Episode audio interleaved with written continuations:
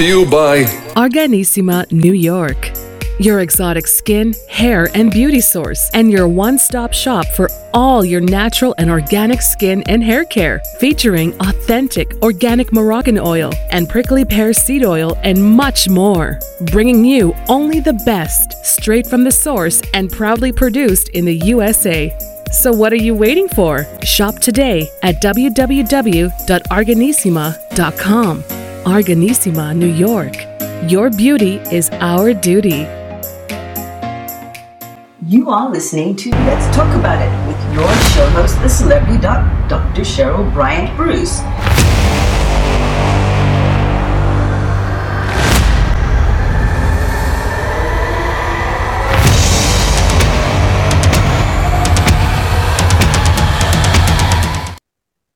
Greetings, everybody. It's me, you know me, Dr. Cheryl Bryant Bruce, MD, the celebrity doc. And I am here with my show co host, Hisham Elamanti, Hurricane H, and we are chatters that matter. Let's talk about it.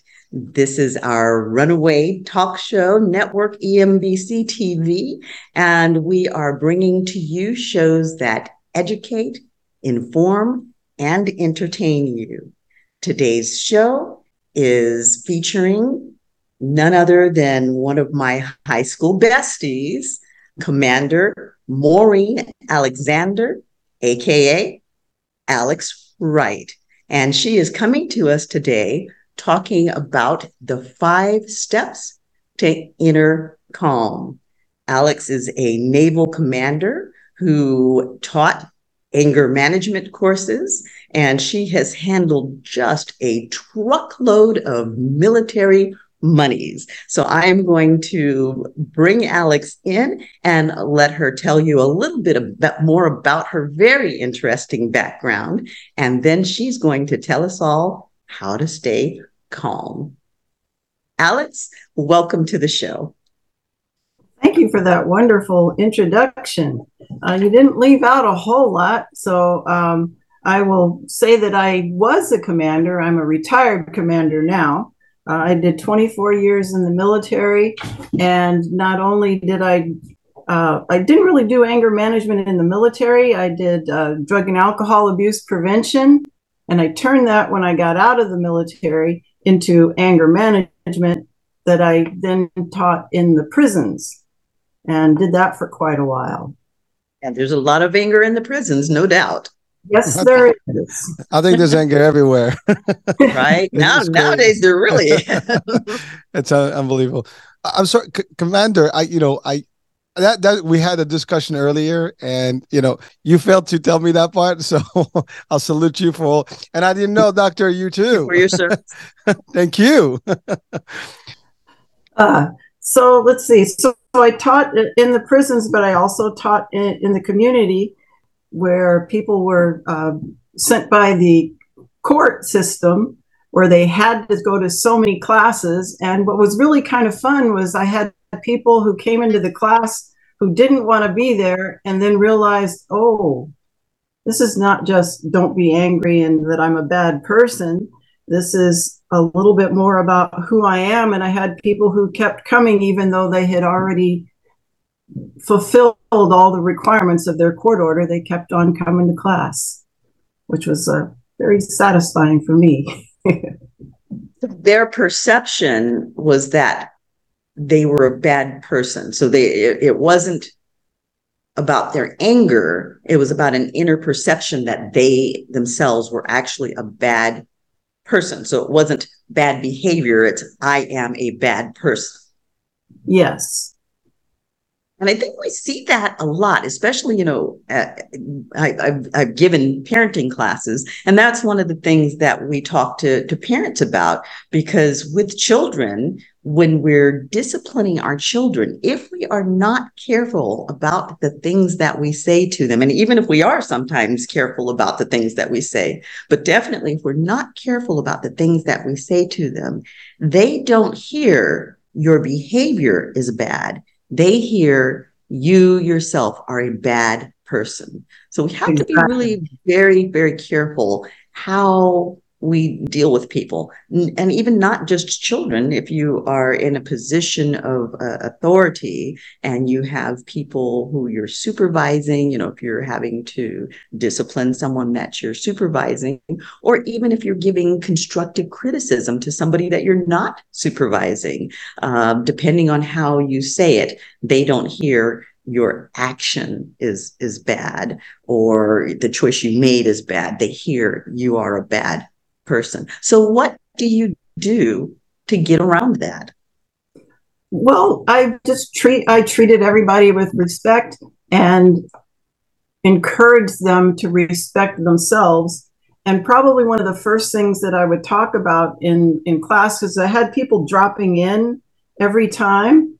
Uh, I'd have like a new student every day, you know, every every week that I would have my class, and so I started doing these five the five steps at the beginning of every class and then we would talk about whatever the topic of the class was because the topics um, of the class anger is not just one thing. I mean you, obviously anger is one emotion but the things that go into the anger are more than the one emotion. You mm-hmm. have to you know if you're a high stress person you're going to get angry a lot more often um, right. Domestic violence, a lot of people think is anger management, and it's it's entirely different. It's a matter of control, and so we talk mm-hmm. about that. Yes. When we ruminate and go over things over and over again, we tend to build up more than is really there and get angry, angrier than really the situation needs to be. If we don't know how to solve our problems, we get angry because we get frustrated and then we have a tendency to take it out on other people. Oftentimes, we don't know that we are responsible for things in our life. And then it seems like everybody else is doing stuff to us, and we get angry at that and angry at everybody around us. We'd have low self esteem, and then we think that everybody's looking at us and thinking bad about us. And so we get angry just to be defensive to get to get off our backs and then if we don't communicate correctly like you were talking about uh, with the with the parenting you don't use i statements and things like that where you talk for yourself and you talk about people around you and you you you you you people get defensive and then they get angry and you're like oh my gosh everybody's angry i've got to get angry too so it's it's a whole bunch of stuff within all of that, and I mean, you know, it's lots of different ice cream flavors. Yes. Um, within, within all of that, isn't the underlying thread kind of what you said with the uh, abuse? Isn't it kind of about control? Isn't anger a loss of control? Um, That's more domestic violence the anger itself is coming from more frustration and the self-talk that's happening as a result of the frustration that turns into the, the turns into the anger and it, it uh, creates in our body but isn't i mean isn't that um isn't that isn't frustration even about a lack of control we get frustrated with things that we can't make go the way that we want, that we can't control. Uh, I, I think you know we we all kind of have a need for an underlying control of our environment.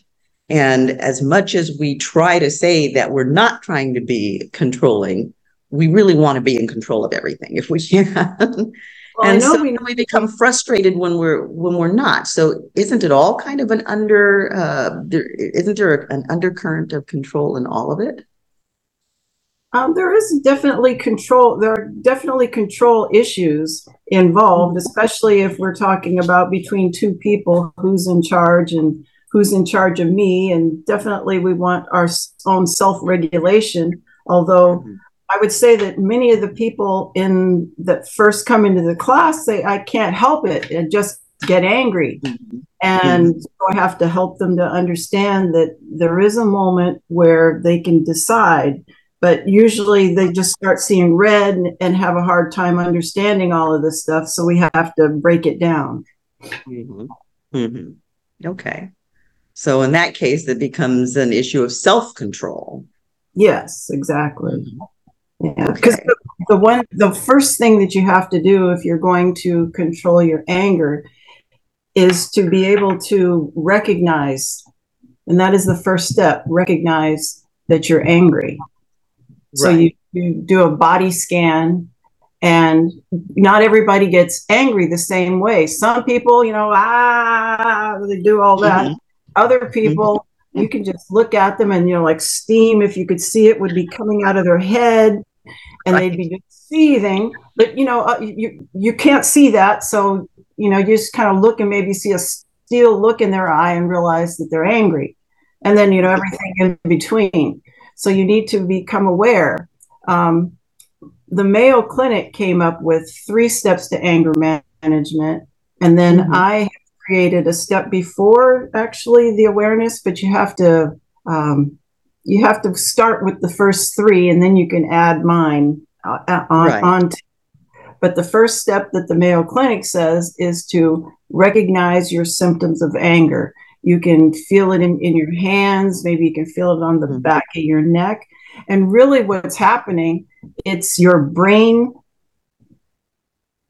taking, you know, taking from your uh, your thought patterns, and that's where we get step point five, as I call it. but um, your your brain, the primitive part of your brain, recognizes the thoughts that are happening in your thinking brain and responds.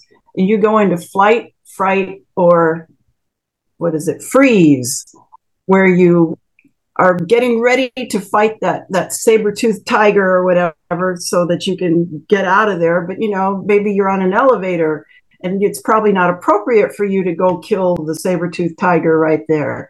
But that's what your your brain is telling your body to do and it's not even involving your thinking part. And that's why people think that it's happening because you know it has nothing to do with them.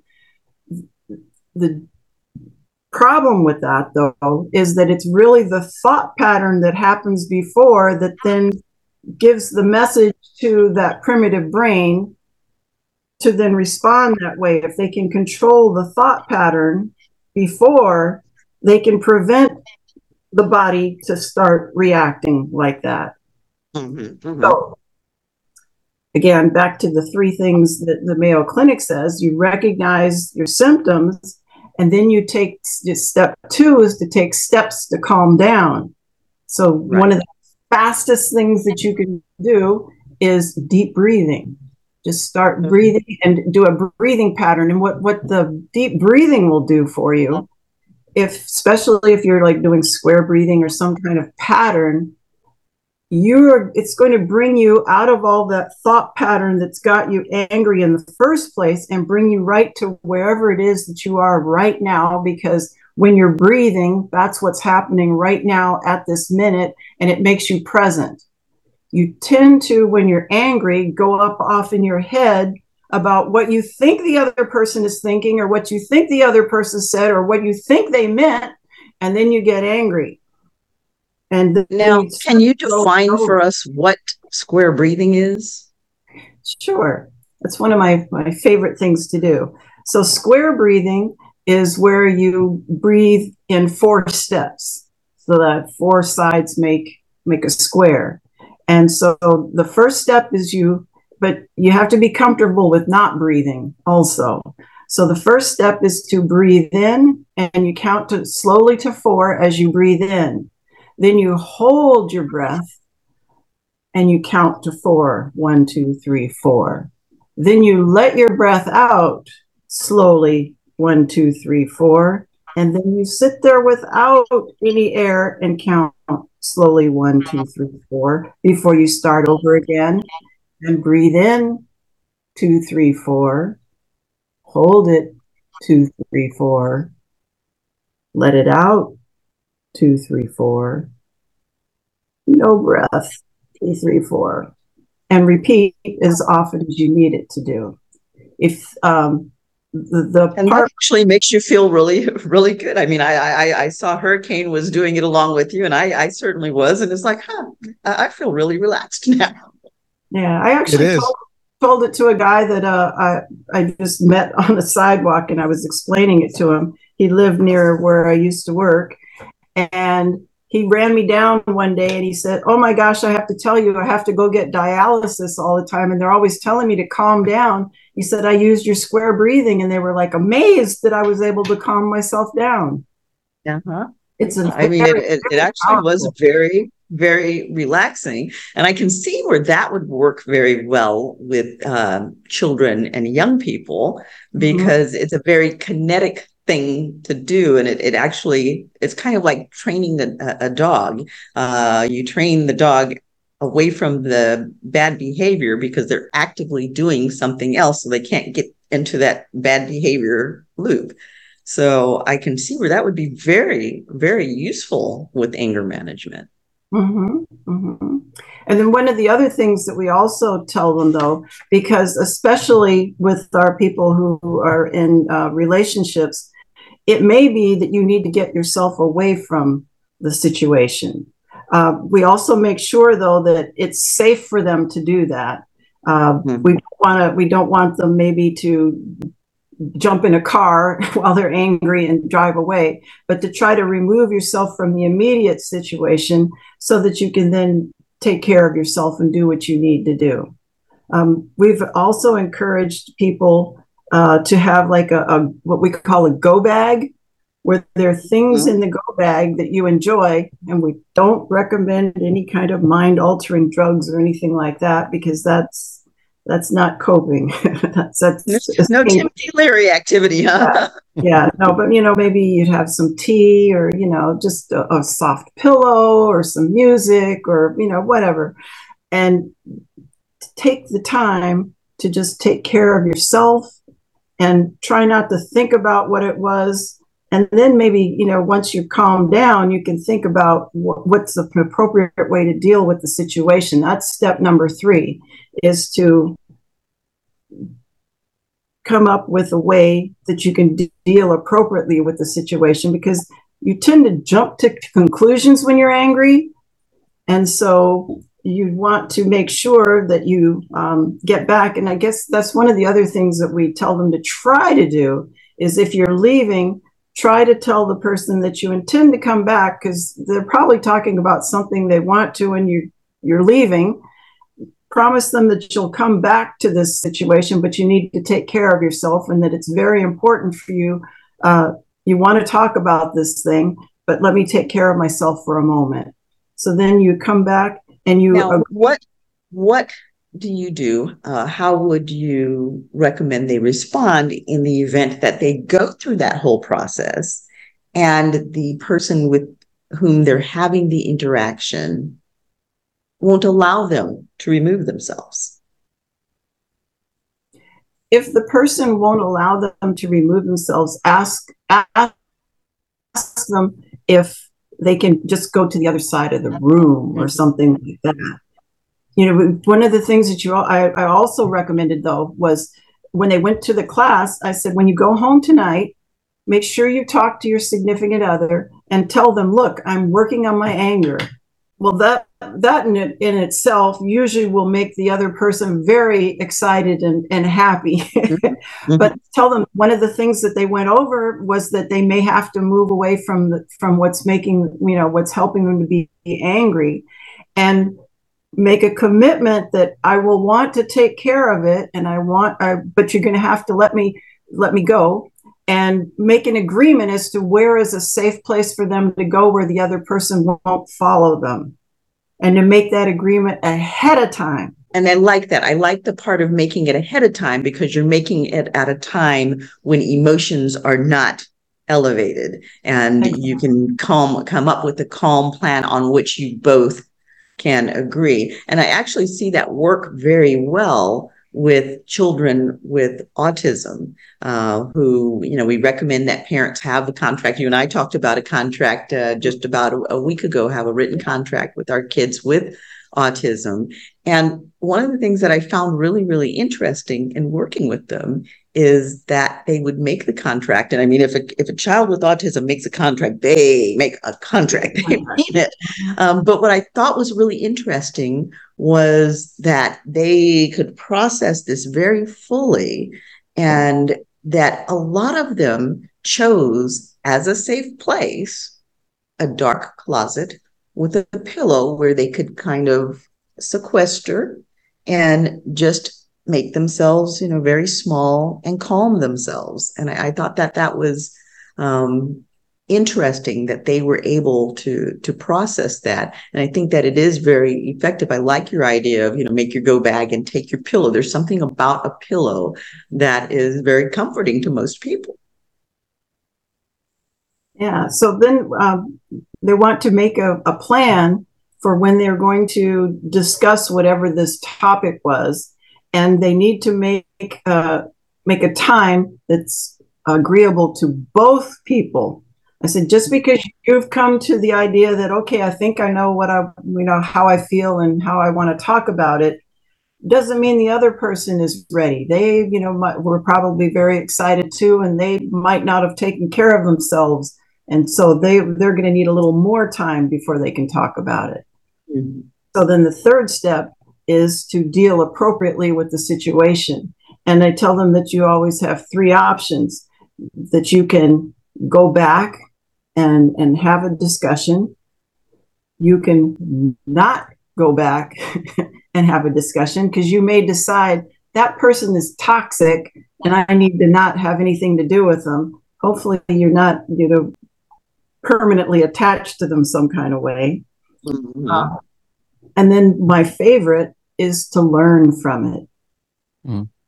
And so, uh, what I recommended my extra step there is to do a reflection on what it was that made you angry. I also mm. recommend that people take uh, an anger journal and the strength and power of the journal you know it doesn't matter how you do it just a piece of paper whatever write it down put it on the computer write it down uh, I tend to like using actually your your hand because you'll see the strength of your writing and you'll see your writing change as you get less angry while you're writing. Right. so I, I really pref- I, I recommend uh, paper and analog version, but you know some people are digital, so you know let them go. Do what they need. I mean, I like the idea of the analog version because what you what you said there was important the strength of your writing. And if you're very angry, you're going to be putting a lot of pressure on that pen or, or, pencil. The writing is probably going to be much less tidy.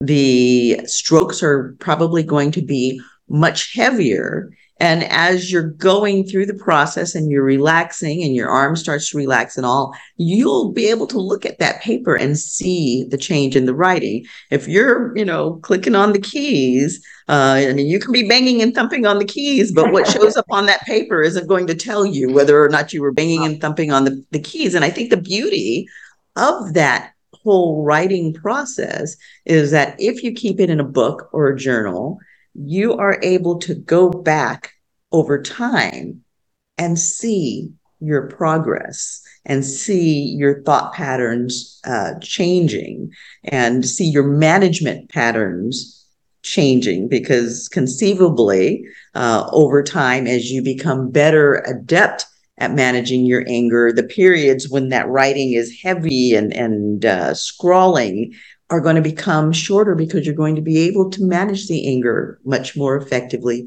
much more quickly. And there is gratification in seeing that progress that you made that that computer screen is not going to, to show you. I mean, it will show you in the words maybe, but it's not going to mm-hmm. show you the physicality of that. And so I, I think there is some beauty in that written exercise that you're proposing.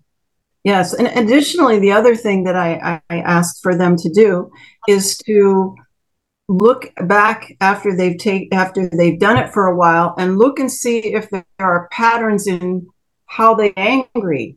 I find that this this one person that they tend to get angry with, or a, a situation where they haven't prepared is how they find how they find themselves angry and so they can find solutions to preventing the problem in the first place so if it's a person that you can avoid you know you just decide that you're not going to be around that person uh, as much as you can and if you're with with that person maybe you bring somebody else with you to to help you know maybe make it not be so directed at you the way that the thing the way that the situation goes but you want to look at these patterns. If it's preparation, maybe you will lay your clothes out in the morning so you don't have to figure out what you're wearing and find yourself late for work yet again and mad at the traffic because you know you didn't have enough time to do that there are many um, you know just different patterns that you find different things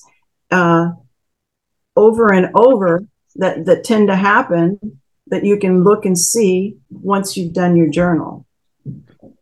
Now, you have a lot of people who they've fallen into bad behavior patterns, toxic mm-hmm. behavior patterns that are negatively impacting them. And of course, with every action, there's a reaction. And so your, your bad behavior results in a, a consequence that you may not like how do you manage the person who is not able to see that all of these outer consequences are actually a result of their own behaviors, but instead direct more toxic behaviors out at other people, lashing out at other people. How do you reel that person in and get them to accept responsibility for their own behaviors and to accept responsibility for the consequences that uh, they're experiencing, what do you say to them to get them to see uh, their the part that they're playing in all of that? Well, um, I guess it, it's different for the different person. Uh, I go back to, and, and I, I've heard this a few times hurt people, hurt people. Yes. And so I, you know, and, and I try to help the person to understand that, they're probably hurt in some kind of way and um, i'm not qualified to you know do a dig around and find out what happened in their past and all that stuff i can't i cannot go there but i can recommend that they maybe you know go see a therapist and see and find out some more information if if i cannot you know reach what they're doing. I have one of one of my classes is about taking responsibility and we talk about what responsibility looks like and that that's a whole that's a whole nother class mm-hmm. um, a lot of lot of exercises in that class for them to take responsibility i show them a, um, a taking responsibility framework that mm-hmm. that they use to to recognize what sort of things they need to do to to take responsibility mm-hmm. okay all right and then a lot of times when people are angry, mm-hmm. they do or say things. Um, I call it punching buttons uh, to punch somebody else's button to trigger mm-hmm. their anger because they're angry and they want the other person to be angry too. And what I've observed is that people who punch anger buttons tend to have the same pattern of, of, of punching and they, you know, they know how to look for other people's anger buttons in a certain way. And so it doesn't matter who they're interacting with, they'll still punch those same anger buttons. What would you say to that person to get them to recognize um, the anger buttons that they're they're punching they're they're patterns of behavior that create uh, anger in other people um, to which they may react because they perceive the other person as being unreasonable when it is really them that's punching the other person's anger buttons. Yeah. Well i, I would say two things. Um, in the very first class one of the things we talk about is the you know the the five steps and all that fun stuff. Um, but we also talk about the responsibility of being respectful to yourself and mm-hmm. being respectful to the other person.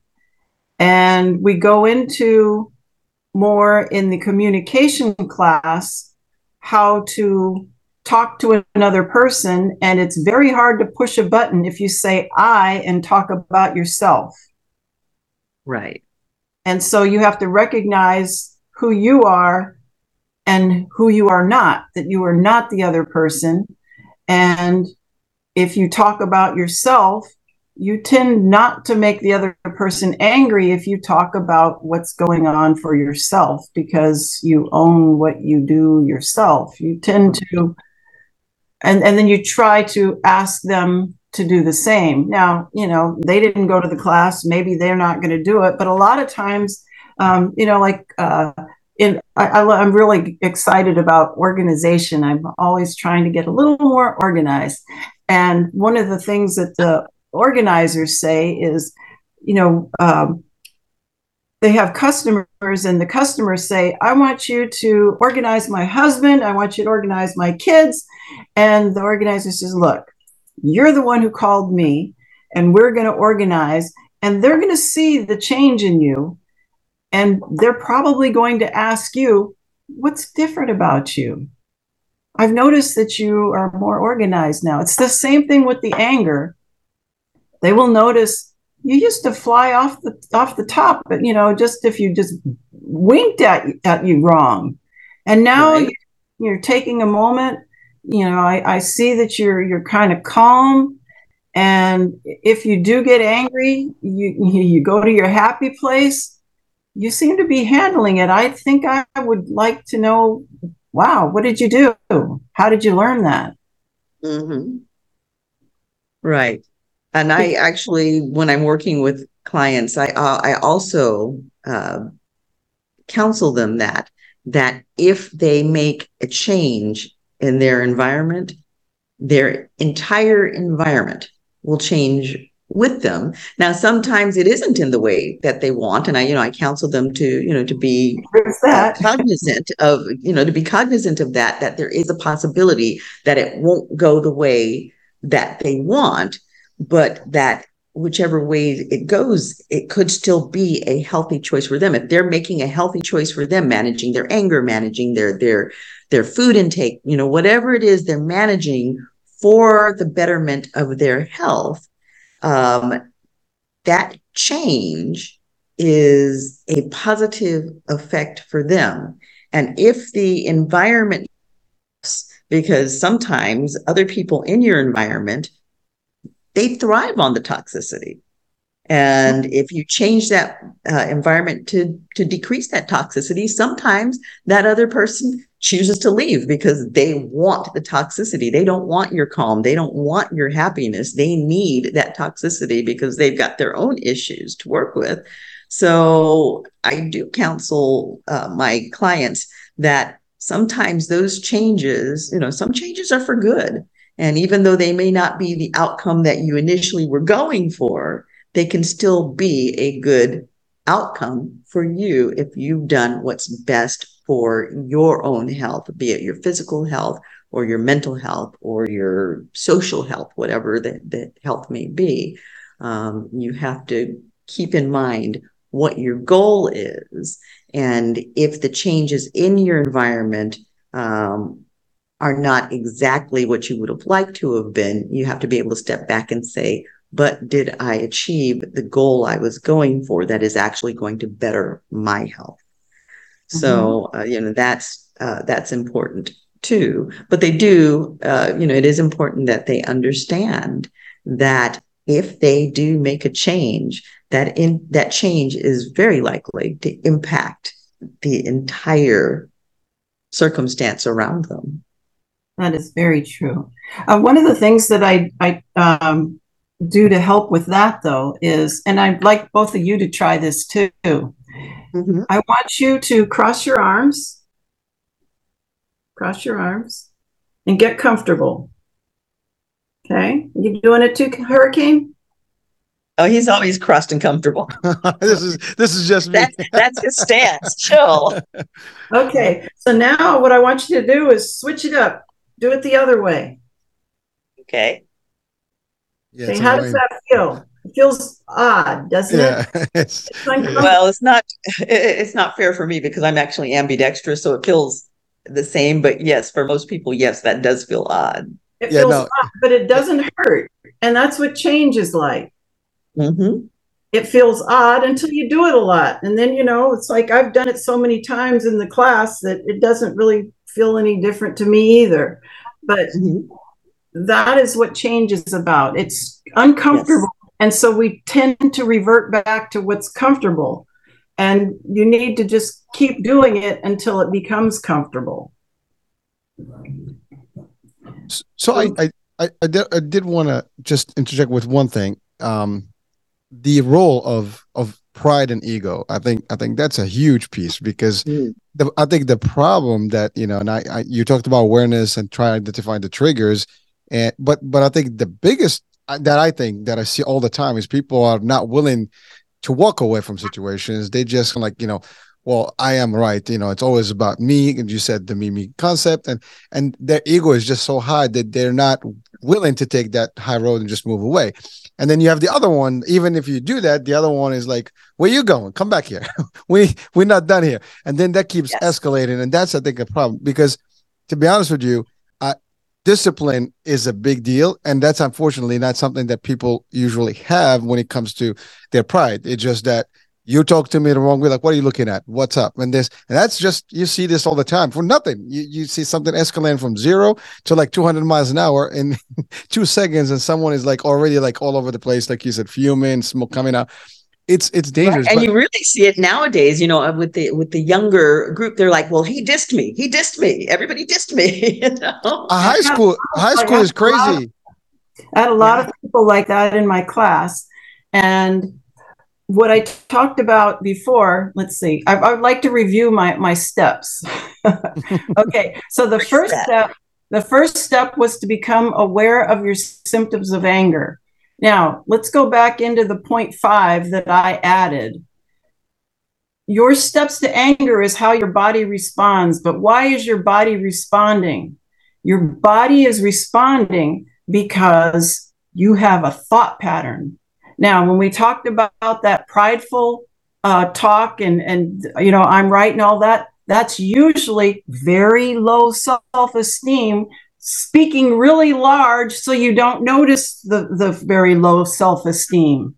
And so you need to uh, identify what the self-talk is. The self-talk may be you know they're going to disrespect me i've been disrespected i don't want to be disrespected anymore they need to understand what thought patterns they have that buy into them getting so angry so i tell them in addition to finding out what you know what how your body reacts try to figure out what your thought patterns are that are telling you to be angry in the first place the, the that says that you don't want anybody to disrespect you, re- disrespect you. I mean you have to look around and take in what people are saying to figure out that they're disrespecting you and you know one- of the things i tried i'm sorry i'm shaking everything one of the things i tried to tell my children was you know, when you go out into the world and you're all worried about what everybody else is thinking, well, that's exactly what they're thi- thinking. Oh my gosh, how is everybody going to see me? What what are they going to think about me? They're not Mhm. thinking about you whatsoever. They're so Right. busy thinking about themselves.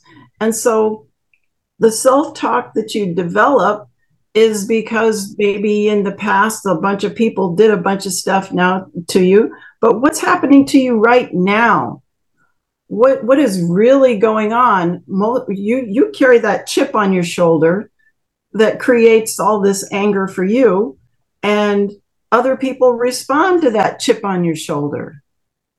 You need to learn how to take that chip off or you're you're carrying that chip around and and you're bringing in all of this negative energy that people are putting out there that isn't really there because if you ask the people in the room they didn't even notice you were in the room but you've Mhm. created all of these backstories that this person was thinking this and that person dissed me because they looked at me crazy and the person that looked at you crazy actually never saw you because they were looking at a person on the other side of the room behind you.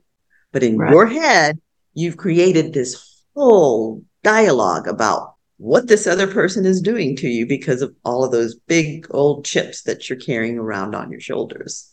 Mm-hmm. What, what what are you ladies are des- describing right now is similar to like when you hear bullying. I mean, it's like bullying one on one. I mean, people are mm-hmm. just feeling something and they're reacting and that's how they compensate and then they go after everybody because they mm-hmm. that's how they they they show that they got it and, and and therefore they just go crazy about it and then they affect everybody and then i think on the flip side the other folks are completely avoiding the, these folks and that keeps the trigger going because like mm-hmm. why am i always like you know in the same position where you actually alienate everybody because your behavior is not helping and you're escalating all the time and people are not going to be around you because they just don't want to deal with that and and and that's a big problem. But so so Alex, I have one question about like every other problem that people have, right? You know, how do you? I mean, like if I had the problem, right? Typically, I am not recognizing the problem, or I'm probably in denial, and I'm not going to seek, you know, help because right. I, that's difficult for someone to. Right. It's like having alcohol or any other drug addiction. You know, uh, I'm not going to go seek the help. So it is. How do we help people? I mean, uh, identify that and maybe guide them to like go hey seek the help. I mean people sometimes they don't even want to go there because the minute they start talking like what are you talking about? I don't have any anger management. They get excited you know and and where and do you go? angry. they get exactly. Well, well, i would tell you that um, having having taught an anger management class that was the big question.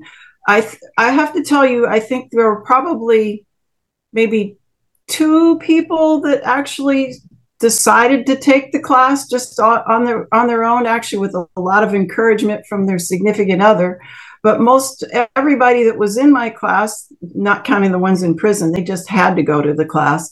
Um, but the ones that i did in the community they were there because they had gotten in trouble with the law and the law said you've got to go to anger management classes right. uh, if you want to uh, you know not go to jail so they right. did. They so how do really encouraged to yeah, come. So how do we reach the person who has not been ordered uh, to to go to anger management before they get into trouble? How how do we get that person to start on this journey? Well, uh, best I could tell you is you have to use your uh, your ability to negotiate and uh, get that horse to the water. Now, what are they going to drink? I don't know. You got to make it worth their while. Yes. Are they going to drink or are they going to poop in the water? You know. well, I think I, I think the the fear factor does apply because to your point, when you know that this is this is not going to wind up well, I'm going to jail. I'm you know this is going to be bad. Divorce. Yes. You know maybe yes. my my kids are taken away. All those things. If if someone is aware that this is the outcome that's going to happen if you keep this this particular behavior you know people are not going to stand you and eventually they're just going to walk away from you or they're going to push you out. And uh, or you're going to wind up again either sometimes that's the you get anger or that god forbid you know you get into a fight again, I, mean, that's, I mean that's the biggest consequence. I mean you think about these people who are in gangs and you know they keep escalating this stuff and then someone ends up dead well, you can be like, you know, uh, in the street screaming and someone you don't know he's got a gun she's got a gun they pull a gun on you. We we it happened. It's not something that we have yeah. not heard of.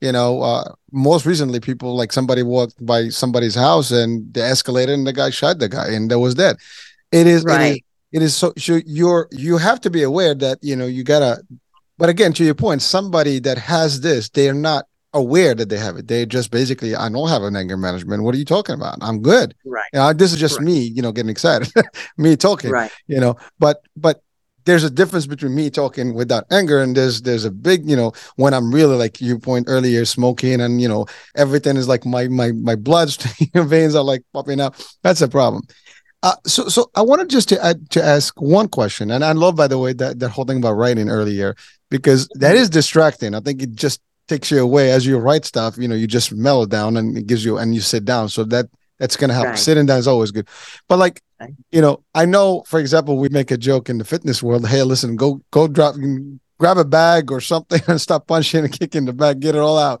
you know any drops. i'm sorry I said, go bust rocks. Yeah, exactly. Something. Just just do something and get it out of your system. Is that even a, a practice? Actually, we we say it in general, but Alex, in your experience, is that something that that that is recommended? What do you mean? Like if someone you know, like Like when, join a gym, you know, get into martial arts, get into something where you can learn discipline, also get your anger out. channel Oh. that energy. Yes. Yeah, that, that, that's also um, another way to do it. You know, one of the things that we talk about um, in in anger management is it's not just the anger. You need to have all kinds of tools in your pocket. If you have, let's see, what- what's the one that I like to use? If the only tool you have is a hammer, which we'll call anger, then you will you treat everything like a nail. So here you have a, a board that needs to be sawed. You're going to hammer it to death with a nail, hoping that it's going to break. You have a screw that you want to put in. You're going to hammer the screw in because the only tool you have is a hammer. It's not going to be appropriate for all things. You need to have a lot of different skills. Some people Mhm. will just get angry because hey, it works, you know. And you know the the emotion anger in and of itself is not a bad thing. I mean, the Mhm. world needs to get angry about some things, right? There are horrible things that happen, and we need to be angry to stop it. We can't just be quiet and just let it happen. We have to get angry and do something about it. Mhm. But we need to recognize when it's appropriate to do that and when it's not appropriate to do that.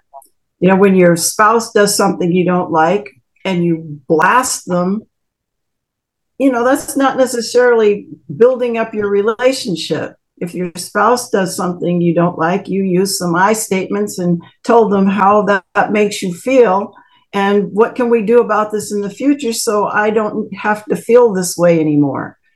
And then that becomes a discussion rather than you did, you did, you did, you did, you did, you did, and it's a big fight and nothing ever comes of it. Oh, we statements. I Oh, mean, because- and, and, and, the reason I asked that, um, and it's just kind of a novel thought that popped up because I know that I've, I've, I've preached the I statements in, in the past too, but I, I, the reason I asked about we statements is because in a case with anger, and again, you know, there's that control thing. My Mhm. concern being that the weaker party or the non-angry party, and especially in the case of uh, an abused spouse, the abused party, by making the I statements and, and taking it to the I statements, the other person could see that as accepting responsibility for everything that went on and could see it as a position of, of weakness. Do you understand what I'm saying? I understand what you're saying, but when I'm talking about the I statements, what I mean is how you feel. You talk Mhm. about how you feel and how different things happening made you feel. Those are the I statements. Yeah, and and and you know that's what I'm saying because responsibility, taking responsibility for their feelings. right. But in in the case of abusive spouses, say for example, a lot of times that is actually flipped against you, and it becomes see what I'm saying. It's always Yeah, all about you. I tend I tend not to talk with the with the um, with the victim. With the victim, the major thing that they need to think about is their safety. Mhm. You know, it, it it really doesn't matter how you talk to that that raging person. Um, all the I statements in the world are not going to slow that person down. You need to just think about your safety and not try to model good behavior for, for that person. That that person needs more than that. That is Okay. not, you know, that is, they need to be safe. They need to have a room where they can be safe. Um, yes. You know, they need to get out of the house, possibly. Yes. There's many different, that's, that's a whole nother ball of wax. Mm-hmm. Mm-hmm.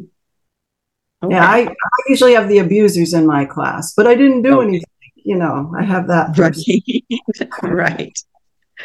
and that uh, that is a tough job yeah, getting them to take responsibility for mm-hmm. but yes you did yes you did do something so that is a tough uh, job and and i applaud your your efforts because i mean that that really is um, a difficult job because i'm sure as you are working with them and you know eh, they're not perfectly calm in, in your class either because they're angry. And i'm sure that a lot of them punch your buttons too. So how do you maintain your own calm when they when they trigger you well the thing is punching buttons usually requires a person to know somebody fairly well so that mm-hmm. they know what it is that bothers the person. Um, mm-hmm. I find that uh, in in the class, when people you know try to get my goat or whatever, I recognize that there's something in them that needs needs something, and I just turn it around and ask them, "What is it that you need in this moment?" You know, because it has nothing to do with me. mm-hmm.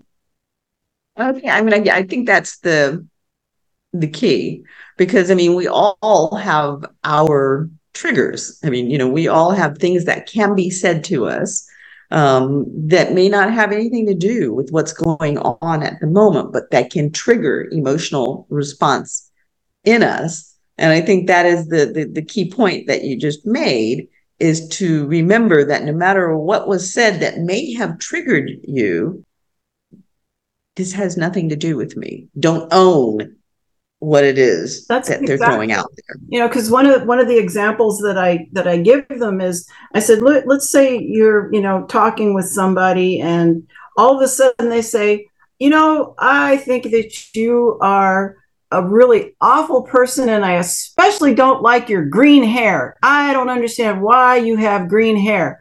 I just think that that is the dumbest thing in the world. And I said, you know, if you don't have green hair, you're wondering, well, what's wrong with that person? Why do they think my hair is green? I mean, those are the thoughts going on in your head, and you don't buy into it. You have to participate. You know, don't let somebody control you. If you let somebody control you, if you let their words affect you.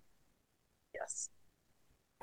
And I, that's, that's a good point. I mean, that is key because regardless of what they are saying, these are just words. And I mean, I actually, not too long back, um, months back now, um, actually had that experience where I uh, was in a discussion with someone and they wanted to hurt me. And so they were throwing all of these words out and these things that were hurtful and, and could have been hurtful, mainly because they weren't true. But then there came the point and, and I, and I initially started to act they were they were punching my buttons they were starting to trigger me and then you know they turned around and when i started to react they said see there? See how you are? You're crazy. And that's like a dash of ice water in my face. All of a sudden i was like you're right. I am crazy if I'm responding to this because this is a crazy conversation that has nothing to do with me because none of this is is true. So at that point I made the decision I'm going to shut this down. These are just words. I don't have to participate in this. These words can't hurt me. And I mean, it's, it's what we tell our children. Sticks and stones can break your bones, but words can never hurt you. They are words and the emotional attachment that we put onto them, we make the decision what that weight is.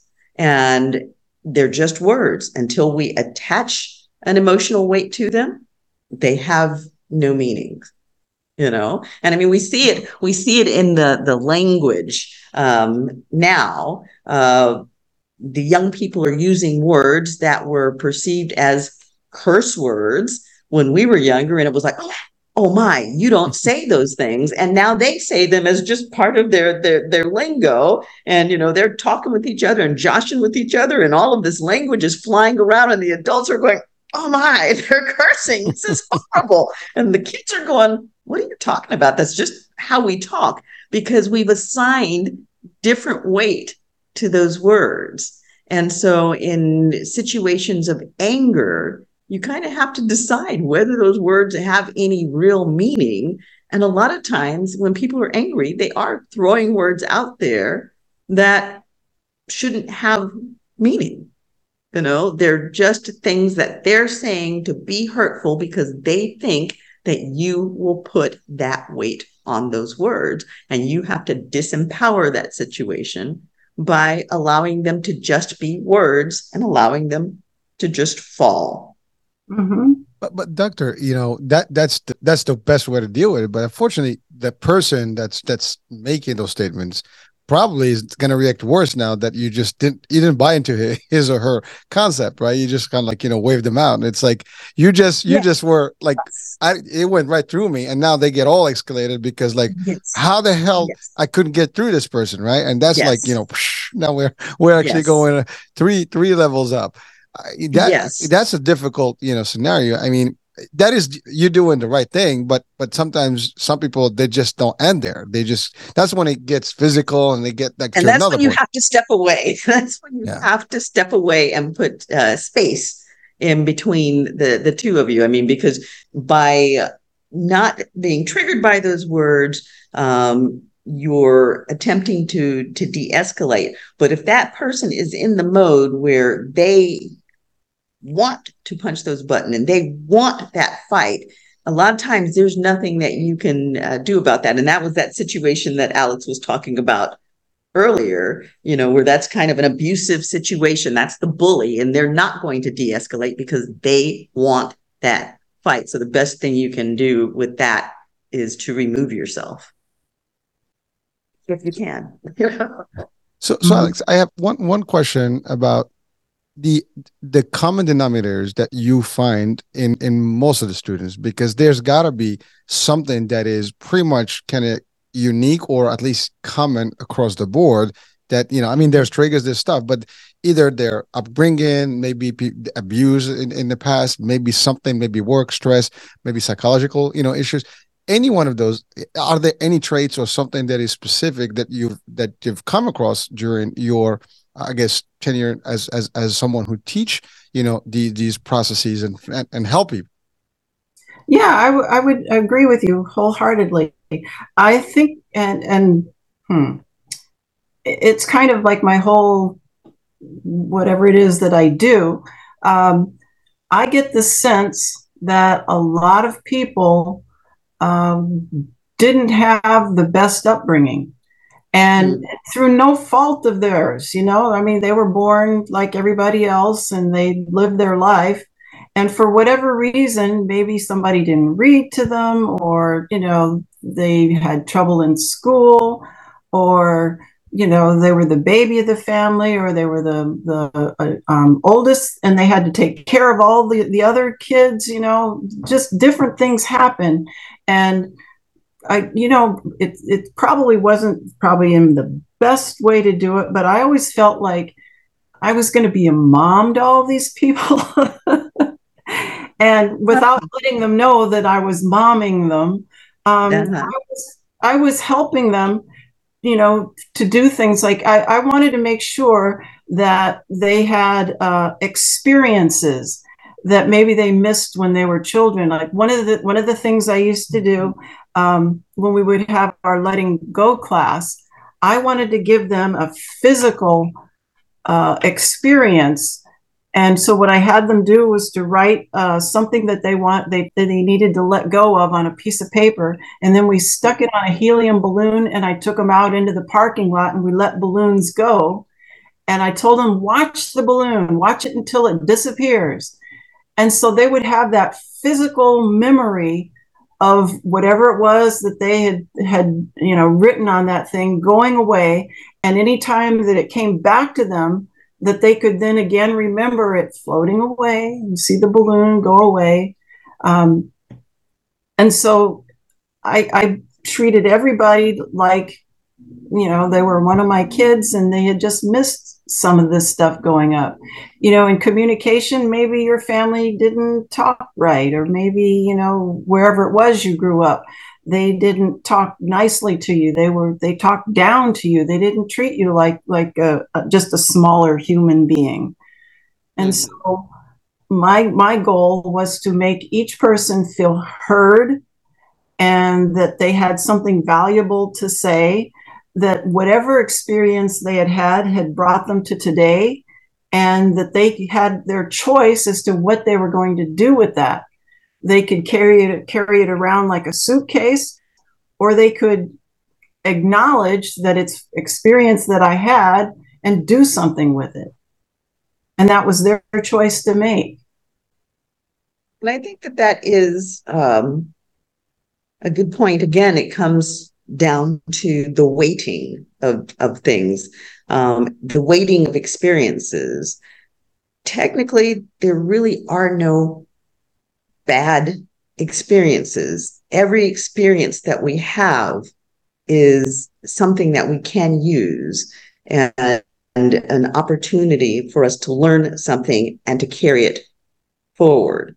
So, although you know the situation may have been hellish while you were in it, I think it's important that once you move past it, that you see it as a growth experience as opposed to carrying it around in the suitcase of bad experiences.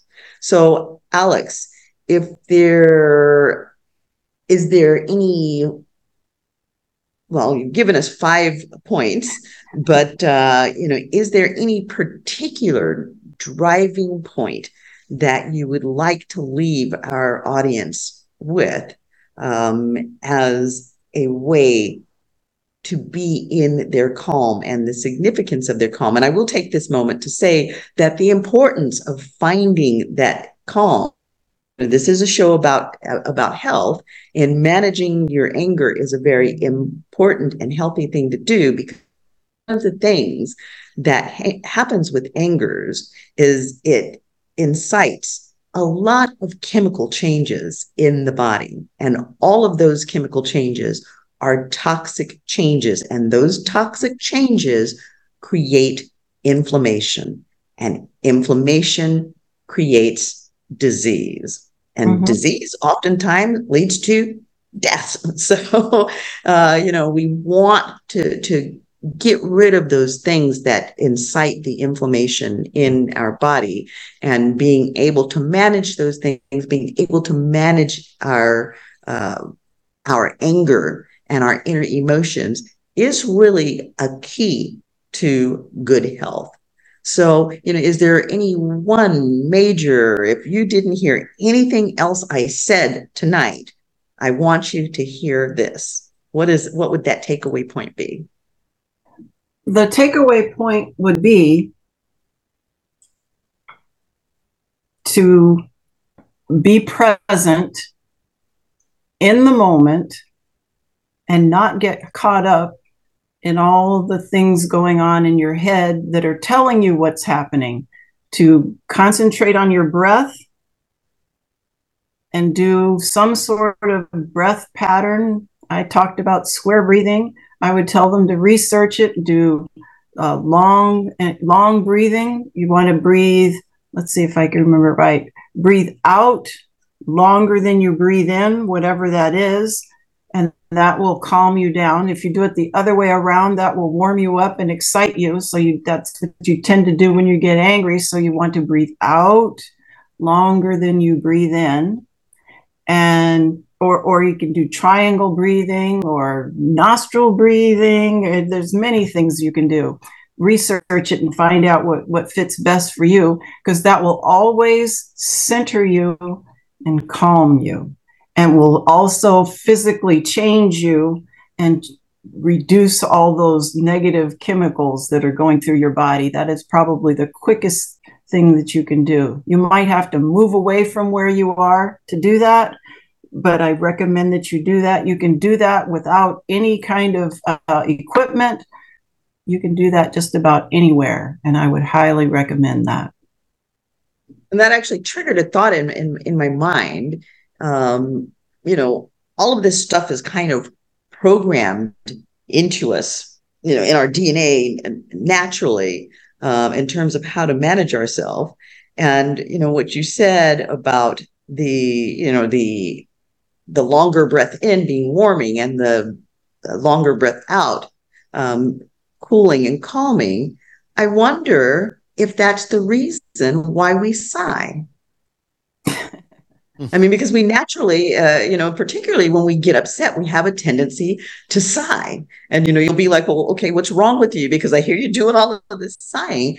Is that self calming behavior? I believe so. Mm-hmm. Mm-hmm. Okay, well, you know, there you there you have it, and uh, you know, breathing is so important on so many levels, but uh, you know, clearly, breathing is one of those ways that we can help to manage our emotions, and this has been wonderful. You've given us a lot of information, some good tools, and you know, I mean, everybody knows that they do not feel good when they're angry. And we all want to basically feel well and we all want to be in our, our happy place. And you've given some very, very nice steps to help people improve their health by taking them to their happier place. So we appreciate you bringing that. And I'm to have my bestie on the show. It takes me to my happy place. So, Hurricane, is there anything you would like to ask or, or add to this conversation before we wrap it up? No, no, just how do we have our audiences reach out to you for your services and how they can, you know, communicate with you and where they can find the information? Say that again. Where can people go and find your information and reach out to you to use your services and work with you if they need, you know, uh, to be assisted with, with the anger management piece? Well, I have to tell you, my uh, website's down at the moment, but they can email me at alexempower44 at gmail.com. Perfect. We will have that on the description of the show so people can actually certainly, you know, reach out because this is powerful stuff. And, you know, a lot of people are dealing with this. This is not, you know, I think everybody has some sort of a level of anger that we all oh, can oh, control. Such a, you know, we all have, yeah. you know, so I think, you know, it depends on what degree, but I think sometimes we need someone that's an expert to guide us through this. And I think you are the best for this, you know, and I hope that some people that are listening right now, watching, you know, if they see someone maybe not themselves, maybe someone else that they can help. This is a good way to actually guide them and and, and send them your way, Alex, and and, and keep up the great work. Because I mean, I know you're helping a lot of people. Because when you help someone, I guess to to to become better, it impacts everybody around them and the society as a whole. So so the impact there is just you know one at a time, and that's that's a it's almost like a, a nice little wave of, of goodness that's going through. So that's absolutely, absolutely, and I and I'd like to say uh, for everybody out there listening, as Hurricane said, we all are going through it. I mean, it doesn't matter how wonderfully, glowingly happy your life is. There is going to be a point when you're angry about something or, or other and when life isn't perfect. So an anger management class is something that every single person on the planet can actually benefit from because the more that we're able to manage our own emotions and the more tools that we have to, to do that, then the better we'll be at moving through our, our world smoothly. So there is no shame in your game to reach out and, and seek counseling,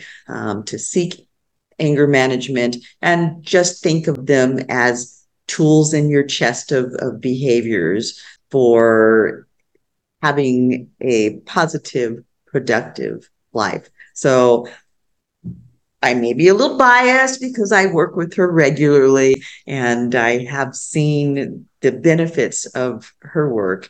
And I, you know, I've seen the, the, the calm. I mean, she's a, a wonderfully calm lady and don't let the, the calm exterior fool you because a lot of people will look at people like Alex and say, oh, yeah, but your world is perfect.